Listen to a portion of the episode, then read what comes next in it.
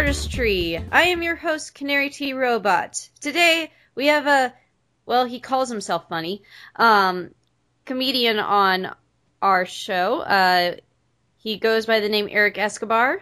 Hey. Hi, Erik. Hello, Canary T Robot. How you doing? Doing good. You sound like a robot more than I do, but Slightly, slightly. I'm getting over a little something something, so my nose is very like nasally and robot I guess robots have a lot of nasal problems, I assume. yeah, actually, as as speaking as one, I actually do have a lot of nasally problems. Ah, Mucinex, yo. Mucinex. Yeah. So, Erik, tell us, what do you do? So I am a, uh, a stand-up comic. I, um, I travel around and tell jokes. Um, primarily work clubs, uh, but also work some theaters and colleges every once in a while, um, some corporate events, uh, kind of wherever I can find work. But yeah, um, pretty much just a touring stand-up comic who travels all over and tells little jokes from place to place. Now, tell us how how did you get started with that?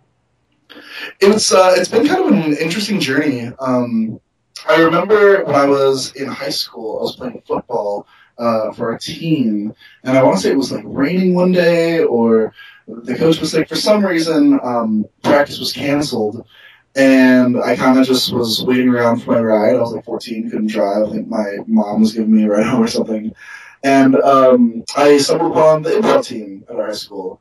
So I joined it for practice. Uh, a couple days later, I quit football, joined the improv team full time, started doing uh, plays with our uh, theater um, at school, and that kind of led me into um, the world of comedy the world of performance. Uh, we had this amazing improv coach. His name was Tom Clark. Um, still know the guy to this day. Very, very, very funny comic. He was our improv coach specifically for our high school. And I remember um, him talking about stand up. And I remember one time like trying to coordinate like a workshop and trying to see if maybe you know he can come do and do like an improv thing with us. And his reason was like, oh, you know, I can't do it that day because I'll actually be on tour doing stand up in um, South Africa. And was like such a valid excuse. I was like, what? Like, so I'm like, oh no, I have dinner plans. You're like, no, I'm performing in another country for money. I was like, that's so cool. Like, I wish I could do something like that. Um, so yeah, that's I think when it, it first put in my mind that you know stand up was something that was really cool, something attainable. Like um, with you know almost any kind of like big job, like you might be like, oh well, it'd be cool to be an astronaut, but I'll never be an astronaut. And then you might meet someone who works at NASA, and you're like, oh geez, this is like attainable. People do this. And that was kind of like my aha moment when um, I met Tom. Uh, I think I tried like an open mic when I was like 18 in a local club, and it went horrible. Um, I tried another open mic when I was probably about 20 years old. Uh, so the same time I did it was actually an open mic at our college where everyone else was like a poet or a musician. So it was very like, oh, this is so weird, and I don't think you want me here, but I got three jokes, and oh, here you guys go. I'm gonna go back and illegally drink Natty Light in my dorm now. um, and then uh, when I was about 22, Oh, Erik, I, I gotta stop you. Can you mind uh, uh, twisting the uh, machines on your uh, robotic voice? It's starting to be with sound more robotic than normal. oh, now, a little better. A little uh, more far away, I think. Oh, how about this? That's a bit better, yeah. Oh, sweet. Okay, cool. Slow it down. Or just a little uh, tight, touch closer. Hello. There we go, much better. Oh, perfect. This is the the place I'll hold the mic. There you go. uh, But I, yeah, so I, I did an open mic when I was about 20 years old, um, my college, and then after that, I want to say I didn't really do stand up again until I was 22 when Tom, my improv coach, actually was teaching um, an improv, or I'm sorry, a, stand up class. So I took that class. Out of that class, I did a little showcase, had a good little, you know, five minute set under my belt, had some jokes, knew what jokes were, knew kind of what to do. Um, that ended up turning into doing a couple little bar shows. Those bar shows turned into auditions at clubs. Those clubs turned into paid work at clubs. And then um, ever since then, the ball just started rolling. And you know, four years later, next thing you know, I'm a working stand-up comic, and it's been an amazing ride and a really a dream come true ever since. Uh, I love interviewing uh, like creative professionals like you because I will ask one question and all of a sudden you'll answer like like a lot of people I've interviewed you'll answer like four more questions. I'm like, dang. just... We ask the question, I'll give you two words, and then all the other questions will just lock it.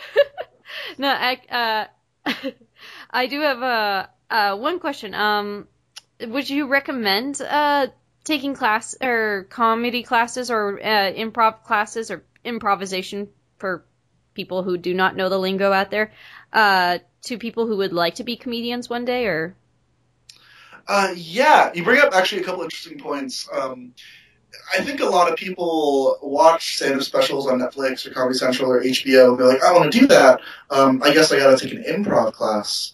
And what's really interesting is I love improv so much. I started in improv. I'm currently on an improv team. I just got back from actually an improv show about 10 minutes ago. Um, it's it's an amazing, wonderful thing, and I love improv so much. But it is very, very different from stand up. And I think if you are looking to do stand up comedy, um, you really have to look for a stand-up class or a class that specializes in stand-up and really do your research on what the teacher's doing, what the teacher's all about. Are they a comic that works the road a lot? Are they a comic that does a lot of stuff on TV? Are they um, a stand-up comic, but their main thing is, you know, they're an actor, they do sitcoms. Um, really figure out what you'd like to do. And sometimes that means taking an improv class and a stand up class and an acting class and kind of finding, like, oh, which one do I like more? And then kind of do your research and run with it that way. Um, just because I know so many people who are like, stand up, I'd love to do that. I want to take an improv class. And like, whoa, this is not stand up. This is so different. Um, if anyone is interested though in doing any you know art form, I wouldn't just limit it to, to comedy or improv or stand up.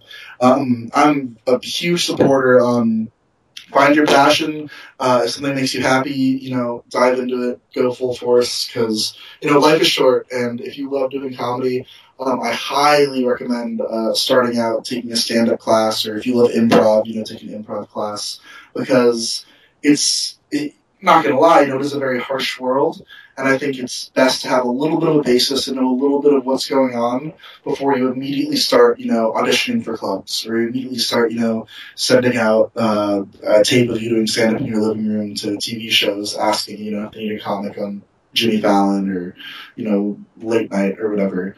Um, just kind of figure out what you want to do, and once you think you have a good grasp on it, just run with it and don't look back. Because if you look back, it's going to be so much nicer to be like, oh yeah, I could pay rent at one point. Oh wow, it was nice eating anything other than fast food. so yeah, just um, yeah, go for it. Yeah, that's one of the reasons I started this podcast because I do believe people should start their or go after their passion, and but sometimes people don't know how to go after it. This is why I'm like, yes, I can. I, I think this podcast could work for people. Hundred percent, like kind of like what I said earlier. I think comedy was always something that I really enjoyed. I remember being a kid and um, we had these like VHS cassettes of like Laurel and Hardy, and they were like black and white, and they were like super old. I always thought they were so funny, but I never even remotely considered like oh, you know, this this comedy thing that I grew up with and this thing that I see on TV every once in a while, like that could be something I could do until I met other comics, and until I met, you know, an improv coach who did comedy as his full time thing.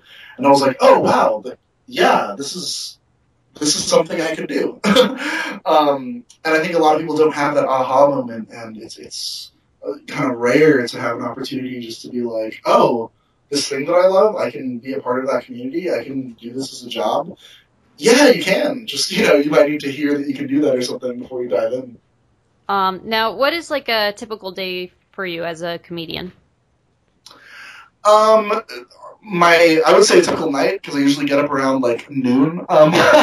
okay, not, uh, correction. What is a typical night for you like? Perfect. Night to early morning. We can do that. Um, it, it, it really depends. As a comic, you know, you really, uh, a lot of people think, oh, you just tell jokes. And it's like, you know what, it's, it's a lot more than telling jokes. And that may sound a little pretentious, and may sound a little like, oh, yeah, it's bigger than that.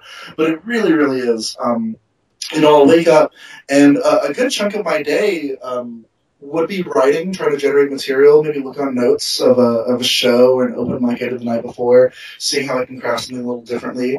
Um, looking up uh, news articles and looking up uh, what's going on currently, and pretty much just writing jokes based off headlines, writing jokes and bits or ideas based off just current events that are happening. Um, it, for a couple of reasons. Uh, reason number one, it definitely helps you generate material that's very current. Um, you know, I could go on and on and on about like Bill ah, Bill um, Clinton jokes. I have Bill Clinton jokes for days, but it's just not it's not relevant. You know what I mean? What's what's the new stuff? What are you talking about? It has to be time? about Hillary now. Sorry. It has to be about Hillary. All my Bill Clinton jokes just replace the name with Hillary. So, exactly. Um, and the other reason is uh, a big part of comedy that I think makes people attracted to it, um, both the performer and both as a comedy fan or an audience member, is um, you really do feel a sense of connection when you listen to comedy because if someone tells a really really dark joke with a really you know fucked up sense of humor and you laugh at it you almost have a bigger connection and you laugh at it a little extra hard because they like they get you on that level. You know what i mean? Yeah. Um, or you know if you're married and a comic does a marriage joke you know what i mean? You're gonna really appreciate that joke because it's something that's a little more what you're used to what you know. So really kind of researching and just figuring out what people are into right now. How can I connect with them the best? Um, that's kind of my style of writing, so I can really kind of navigate a way of really connecting with people, opposed to just spouting out, you know, funny wordplay. Um, after writing some jokes, typically what I'll do is I'll begin calling clubs and emailing clubs, or calling and emailing to follow up, if not a cold call. Um, a lot of working comics I should say some working comics do have um, a connection to an agency or they are managed by someone, but I would say a, a surprisingly large chunk of us are actually booking all of our own work. Um, I book all my own colleges, I book all my own clubs, I book all my own tours, all my own runs, and it isn't as simple as you know emailing a club and they're like, yeah, you know, we like you, come on down. It's you, you know, you might email 50 clubs, uh, 10 of them get back to you with a maybe, and out of that 10 you might be able to book one a year to 18 months from that conversation. Um, it really is a lot of waiting. It's a lot of hitting a club maybe trying to feature for them. A feature would be someone who maybe goes on before the headliner but after the hosts. Um, and they're like oh well you know we would like for you to audition to us audition for us first so you know you drive out four five six hours you do an unpaid five minute set for them, you drive back, they might be like, hey, you know, we liked your five minute set, can you come back and MC for us at a, you know, little bit of a lower rate? So you go back, maybe open up the shows for a weekend, you know, four, five, six shows, doing 10 minutes. Um, you come back, you hit them up again, they're like, oh yeah, sure, I think you're ready to feature. Or, hey, maybe can you MC another weekend for us before we move forward with you? So you maybe MC again, or you come back to feature. Um, and, you know, no, uh, pretend. Pretend. Uh, I know what MC means, but pretend. Yeah. Uh, what does MC mean? To oh, an MC is basically like your host of the show. So um, your standard show is kind of set up in a way where uh, an MC or your host comes out. And they might walk with the crowd for ten or fifteen minutes. Um, you'll have a guest set, so maybe it's a local headliner or celebrity or big comic in town, or maybe even like a new comic the club is trying out. We'll do about five to ten. Uh, you then have your feature your middler, your middler is going to do about 20 to 30 minutes. And then right after him, you have your headliner. Your headliner is where you kind of want to be. It's your name's on the marquee, you know, your your names and all the emails they're blasting out to all their audience members. And um, it really is a ladder because, like I said, you know, you can start out doing a guest set, come back in six months to MC, maybe you have to MC again. Eventually, they'll pass you to feature. Uh, you end up featuring for that club, and if you do a job featuring, you might have to feature again, or they could, you know, streamline you right up to being a headliner, um, a process that could take anywhere from two years to five years to even ten years, depending on the club. Oh wow! Now I got a question. When you email these clubs, um, I know like actors have uh, headshots or uh, any normal job has resumes. What do comics do? Um, comics typically will always have a series of clips they kind of have in their back pocket. Um, those clips usually we just put them on YouTube and put them under private links. Um, we usually have a five minute clip. Uh, a five minute clip will basically be a, a, highlight of us going up and doing a five minute set of our best stuff. You know, you want to get that clip at a killer club. You want the audience to really be on your side. And the way I do it, I'm, you know, fairly, I feel like I can fairly, uh, be confident in saying that other comics might do this as well. But I have a five minute clean and a five minute um, blue clip. Uh, clean is like family friendly. You can show this clip to a bunch of grandmothers and five year olds and parents and extremely conservative religious peeps, and they will say, hey, you know, this is all right and nothing offended me. Um, I'll have that clean clip, and I'll also have a, a dirtier clip, or the comedy community calls it blue. When you work blue, you work a little dirtier, of stuff that I feel um, is my best five minutes, but doesn't really give me the restriction of this has to be very family friendly, this has to be clean. Uh, typically, most comics will have a five minute of the clean and the dirty. They might have a same thing, a clean and dirty, for a seven minute clip, and then a ten minute clip. And typically, they'll most comics might have like a 20 minute clip in their back pocket just in case they want a long clip to see if you can sustain a crowd over a long period of time. Um, you definitely send your clip. Uh, you send a little bit of a resume. Um, what clubs really like to see, and a lot of places who book you, what they really want to see is um, TV credits or movie credits.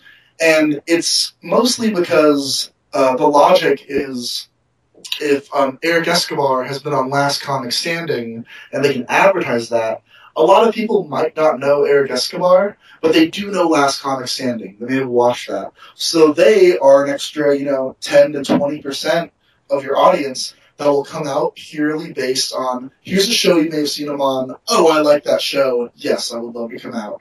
Opposed to, oh, here's a name, you have no idea who he is. You know what, let's just stay home, let's just watch some Netflix. So um, those TV credits are pretty important. Um, a lot of clubs really, really, really, really want you to have those TV credits. Uh, they're not mandatory, but they definitely help. Um, so that little resume combined with your clip, combined with hopefully a referral of another comic, is kind of your your key in um, to get in a lot of places. Now, for comic, no TV's, it is kind of local for here in Los Angeles, but. Mm-hmm. For people out in America, is what's the next best thing if you can't get on TV? The next best thing is honestly, it's I would say it's that uh, comic referral. Um, I have had so many amazing interactions, and it's been a lot of hard work, but also been very lucky to meet so many amazing comics who are current headliners, and um, you know they're really hustling and they're really working and they're getting great bookings. And if a amazing headliner works a club somewhere and you're trying to break into that club, it really, really means a lot opposed to just cold calling and being like, how do bookings work? To um, kind of ask that headliner in advance, hey, I'm trying to work this club. Is it okay if you recommend me or if I can drop your name? Just because that club might be like, well, if it's a random person we don't know, but if, you know, Jack, the amazing headliner who's been working us working with us for years, who we really like and we really respect, is referring this guy or this girl, yeah, we would we would love to put them up because you know they're getting vouched in by a respected person. Nice. Okay, that's really good to know. Um, uh, I'm trying to think because again, it's amazing. You're answering so many questions, and you're the, the stuff you're saying is actually really fascinating to me. Like it's it's a really interesting world. Like I, I don't want to say a lot of people. Um, you know, non-comics like civilians have said like, "Wow, comedy is so hard. You know, I could never do that. It's such a tough job." And it is. It's it's extremely tough. It's extremely um, it's extremely difficult at times. But I, I would say that it's not. It, it is difficult. It is hard. But it's it's more just weird. It's more just like a very weird industry that people don't really know how it works. And um, everyone's like, yeah, it's it's just it is fascinating because you know there's very very few other industries and very few other you know workplaces that kind of have this very unique feel of, a little bit of politics, a lot of hard work, a little bit of you know knowing the right people, a little bit of um, you know, breaking down your set, you know, from five minutes to 15 to 20 to 45 to your hour, college as opposed to clubs. It's just, it's just a weird industry that it, I think it is really fascinating, you know, the, the, more I dive into it to be like, wow, this is very different than like any job or any career um, my friends have or I've had, you know, previous to this. Uh, now, I, um, you mentioned uh, like TV credits as a way to get ahead, but I, I'm gonna let you brag for a second. What TV credits do you have? um, I will gladly brag. Um, I uh, I was recently on a season seven of Last Comic Standing. Um, it was really great. I didn't make it to the finals, but I did get some airtime on NBC, which was great. Um, aside from that, it's you know there haven't been too many big things. I've done a lot of little web series. Um, I've done a lot of you know that you can see on like Food Network or a couple things on Comedy Central, um, some things on BuzzFeed. Uh, most recently, the things that I'm kind of most proud of is I uh, was just a um, a featured actor on this movie called The Bandit Hound, which was very low budget. It wasn't, you know, like a big theatrical release or anything, but it had uh, Lou Ferrigno and Judd Nelson and just, you know, big actors who I've always kind of looked in awe of when I was a kid and when I was doing theater in high school. And um, the most recent thing coming out is probably going to be uh, wrapped at the end of the year, probably released 2017. Um, don't quote me on that. But it's an amazing new documentary called uh, Where Have You Gone, Lou DiMaggio? Uh, Lou DiMaggio, excuse me. Lou DiMaggio is this amazing comic who came up in the 80s. And um, I'm talking, you know, he came up with guys like uh, Richard Belzer and Colin Quinn and Larry David. Um, guys who've, you know, big names in the comedy community and he um, ended up leaving because you know he he got a great job working in other parts of the industry. You know, he was writing, he was producing. You know, he had a family, so he kind of left stand up. And this uh, this documentary is him getting back into stand up, and I'm the young buck who's showing him the the new scene and how you know the comedy boom in the '80s was very exciting, but it's nothing like the current comedy scene that we have right now. You know, the game has changed very very much, and working with him on this film has been absolutely amazing. It's given me such great insight into how it was before and how it is now, and just you know, it's it, it's an ever changing game. It's an ever changing industry, and things are very different than they used to be. But we're also hustling, we're also working, and we're all doing it for the love of comedy. How is it different um, um, now compared to the '80s? Like, can you give some examples? Yeah, one thing that he um, that he talked about. actually, I don't, I don't, think I finished your past question um, about like what my day was like typically. But uh, oh my gosh, say, it's okay. It's okay. We're coming back to it. We're coming back to it. Which so is uh, which is funny because it feels like you did answer that question, but I was like, oh, it's, it's but it's, I'm like, but I'm like, I, I can, I can, I know like the world of comedy is just so, un, like any entertainment job. It's very extensive. It's very complicated, and there's a lot that goes into it. Just other, like you said, you said other than just getting up on stage and performing. Yeah, definitely. Like one point to that is I was going to say um, the the nighttime part of my work when I'm not writing or submitting to clubs or trying to, you know, put things out there is, um, you know, doing a couple shows tonight, doing um, a few mics tonight, uh, open mics. And, um, you know, that that's your evening. You start around six or seven. And, you know, LA is an amazing town. Oh, New York is an amazing town. And I feel like there's a lot of great scenes other places in the country. But um, just speaking in my experience with LA and New York, you know, you can get up four, or five, you know, six times a night, even through various open mics and various shows. And that's very much my night. And I think something that I really found interesting when talking to uh, or working on this latest documentary is we do those open mics and we do those shows because one, yes, we love doing it, and two, it's a great way to work out material at these open mics.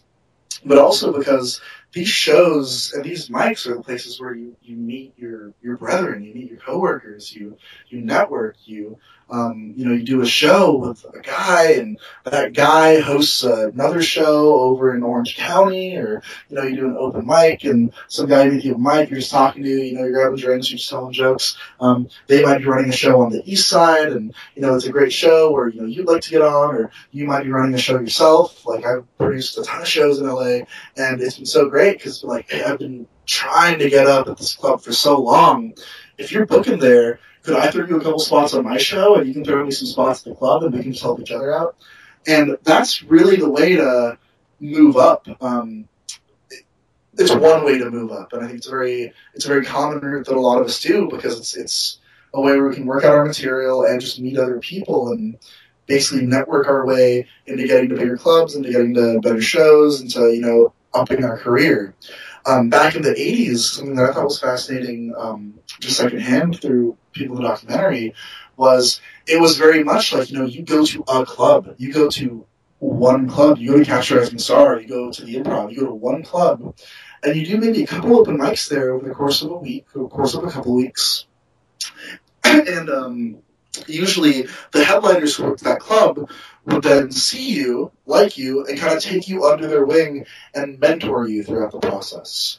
And that Oh. was one of the biggest, craziest things to hear because right now, you know, we're all we're all family, we're all community, but it's very much a a one a one common game. You know, you are working for you, and you don't really have a support system. You don't really have anyone else trying to help you out. You don't really have anyone being like, oh, well, you know, I'm going to try to get you all these shows and try to get you into these clubs. You really, there's a lot of politics with it. You really have to navigate your way through by yourself in a very lonely way. Where back in the day, no, you had your club that you could fall back on. You had a vouched headliner who was well respected to kind of show you the ropes and show you, you know, what clubs to do and try to help you out get shows.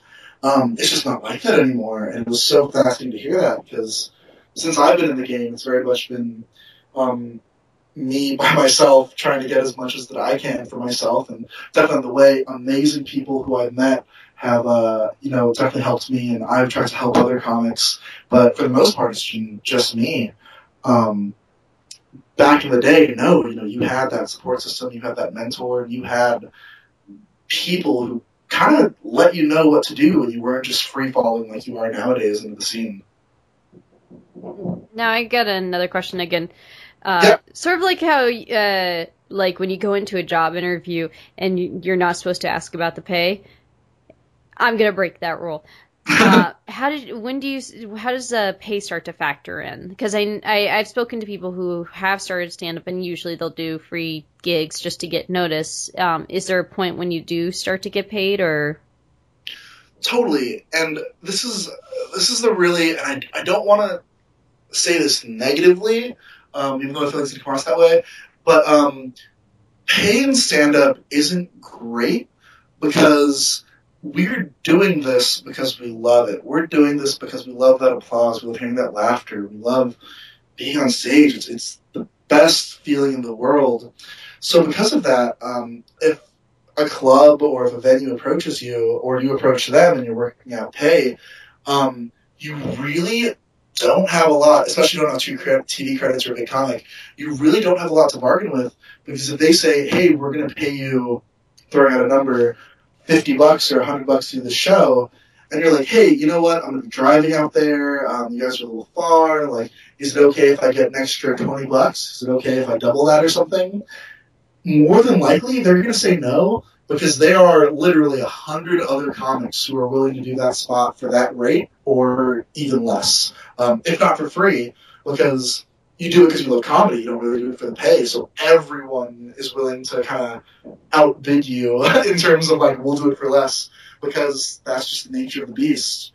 Um, as far as pay goes, when you start out, you're going to be doing a lot of open mics. You're going to be doing a lot of bar shows. You're going to be doing a lot of like weird basements and odd shows where you might not get paid. Um, very much speaking from my experience and my perspective, starting in LA, um, I have really, really high respect for other scenes in, you know, Seattle and even Vegas and even um, you know parts of Texas or you know Connecticut and uh, other other scenes with amazing comics and amazing scenes and amazing places where they have great shows where they are paying out talent a little more if they're starting out. Um, my experience in LA is you're not really getting paid when you start out. Um, eventually, you know, you might be able to do a bar show where you get a free tab. Uh, you know, you get a couple well drinks. You get paid in well drinks a lot. You get paid in appetizer a lot. Um, when you start working clubs more often, your guest set is really your audition.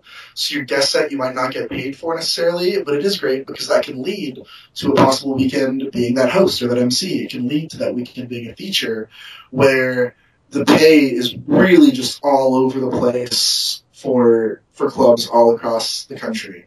Um, I have MC'd for you know a couple hundred bucks, few hundred bucks for a weekend, and then I've also featured for no pay, um, which is like the next level up, uh, which is really weird. It's like, wow, the features should get paid. Um, sometimes, you know, obviously as a headliner, you're going to be making uh, bigger money. Um, but it, it really is, is kind of a tough question to answer in terms of like what are the rates because you know even the standard rate to MC feature headline is going to fluctuate from place to place to place, and it'll also fluctuate on who you are. Um, you might be a new comic and they might be taking a risk on having you MC, but they have faith in you, so they might give you a lower rate than an MC who's been at that club for 20 years and has, you know, really paid their dues and really, you know, worked a lot of nights. They might deserve a little up. Uh, sometimes you get a flat rate. Sometimes you get the door. If you get the door, that means, hey, you know, you sold out four shows this weekend and you're going to get a paycheck.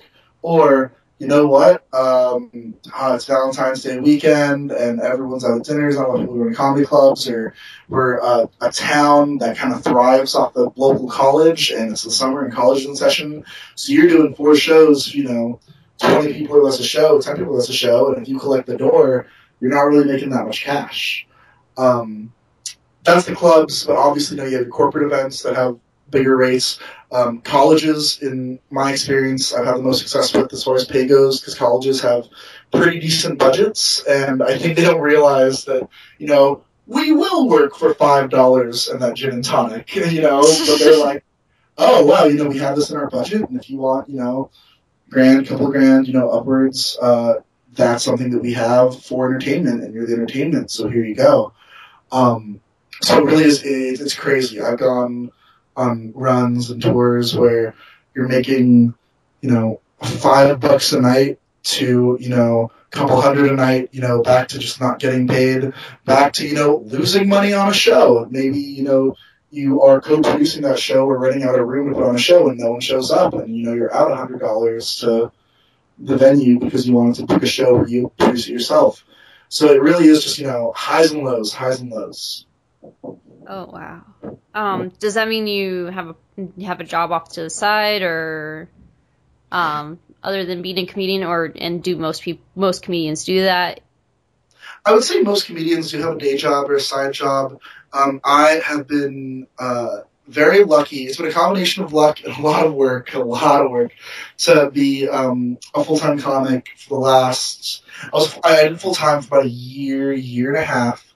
Um, then I had a part time job and then um, I kind of went back to being a full time comic, and that's what I've been doing for the last you know few months. Nice. And I think it's not. It, it's no. I would never tell a comic to go full time and quit their day job. Um, and I don't. I think a lot of other comics m- might say, you know, I'm wrong in that. But personally, um, you know, you want to dive into it full force. You want to do it 110 percent.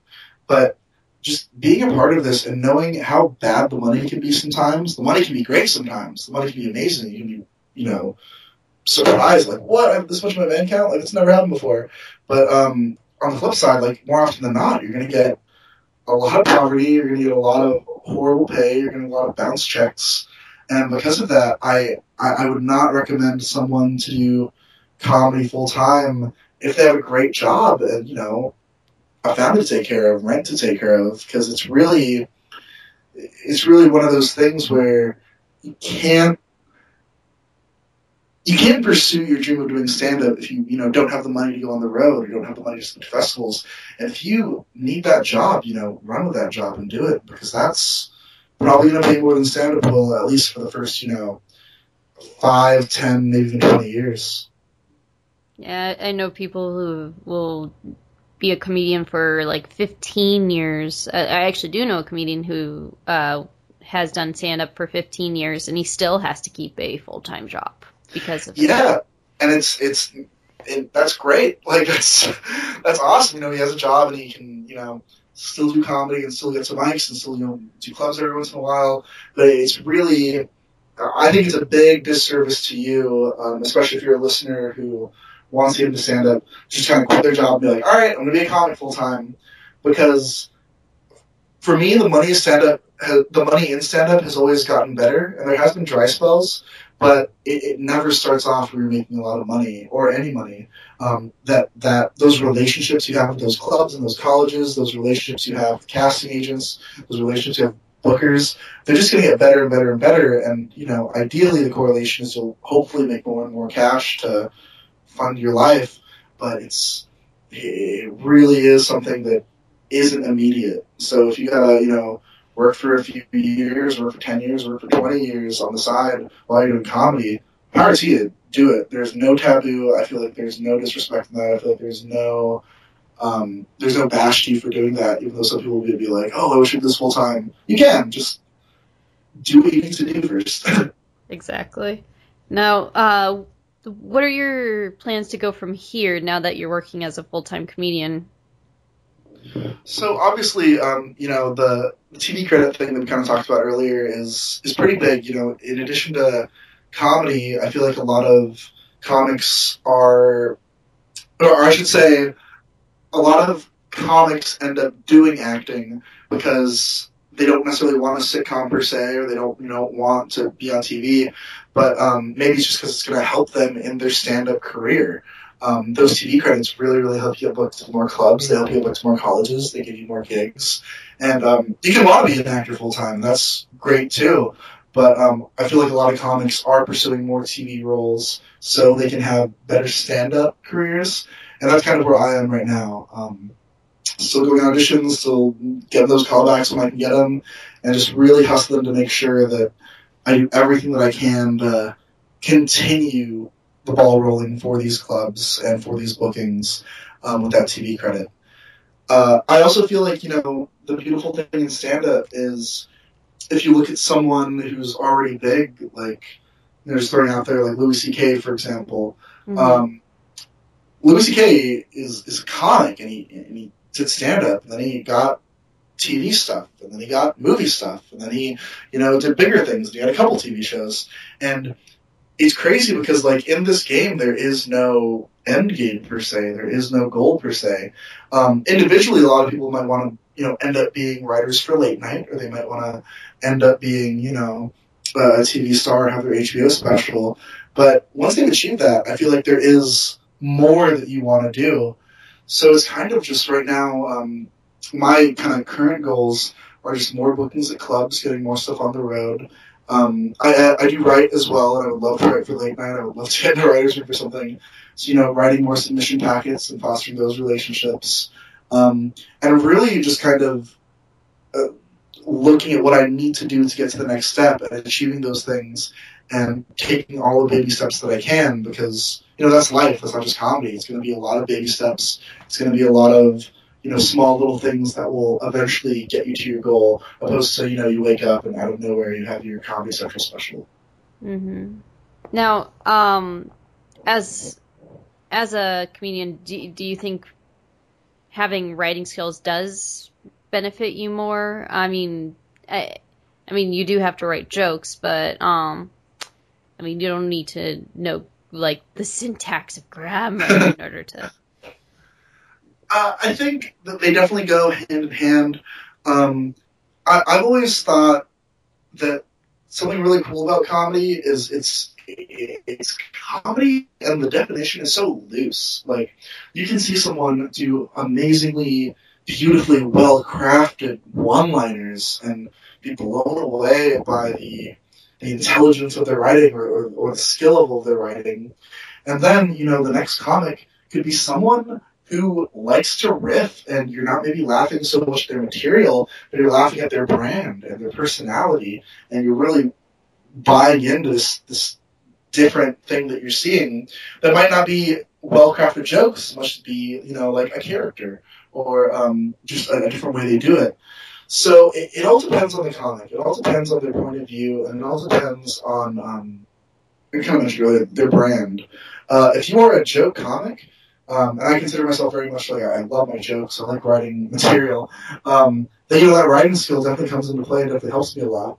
And all comics you write, and all comics, you know, should have jokes as defined in one way or another.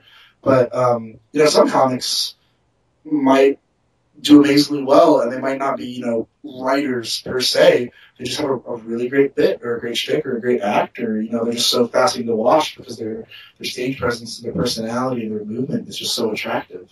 So, um, for me, to answer your question, I think writing definitely helps. So I'm in love with writing. I'm in love with jokes and the way jokes are crafted and the way words can elicit that feeling out of people.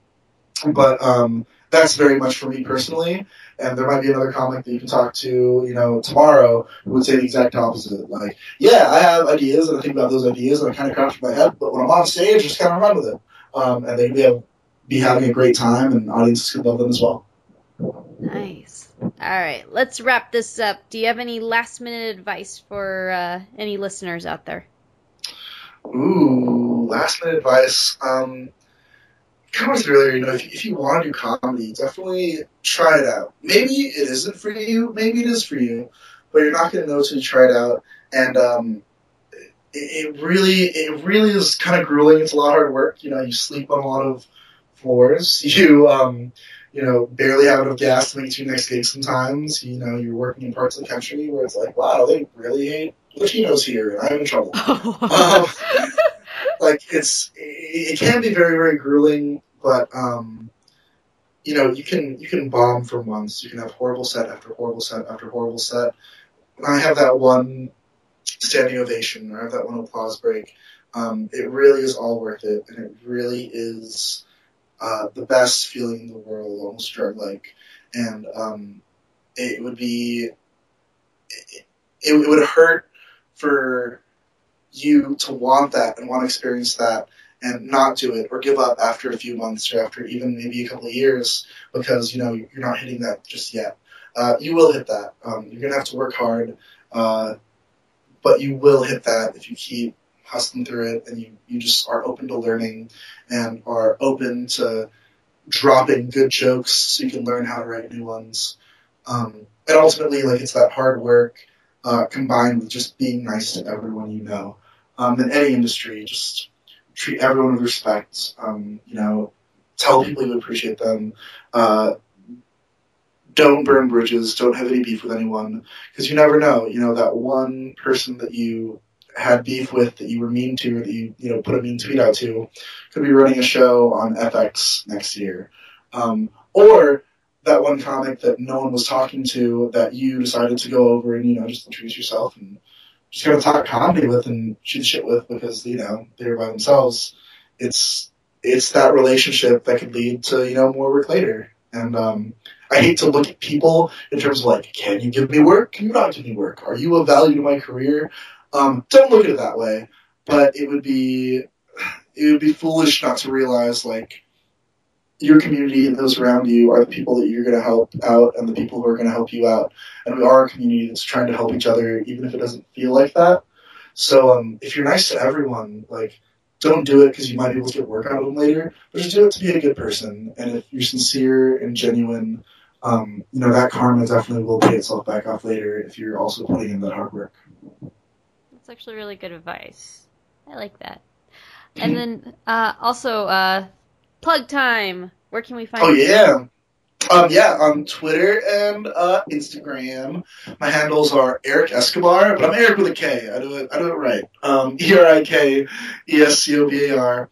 Um, if you look me up on uh, Facebook, I'm also on Facebook. Got a fan page there. Got some clips on YouTube. Check it out. Um, I uh, currently do not have uh, a site that's up where you just click down for maintenance. But um, if you follow me on my social media, uh, definitely give me a shout out. Let me know if I'm coming to your town. Let me know if you'd like to see me. And, um, you know, definitely try to work something out. Maybe try to get you some tickets or at least try to hang out after the show so we can talk about uh, how great Canary T Robot is. Um, Yay! yeah. This podcast is a part of the Benview Network. You can find this and other podcasts like it at BenviewNetwork.com.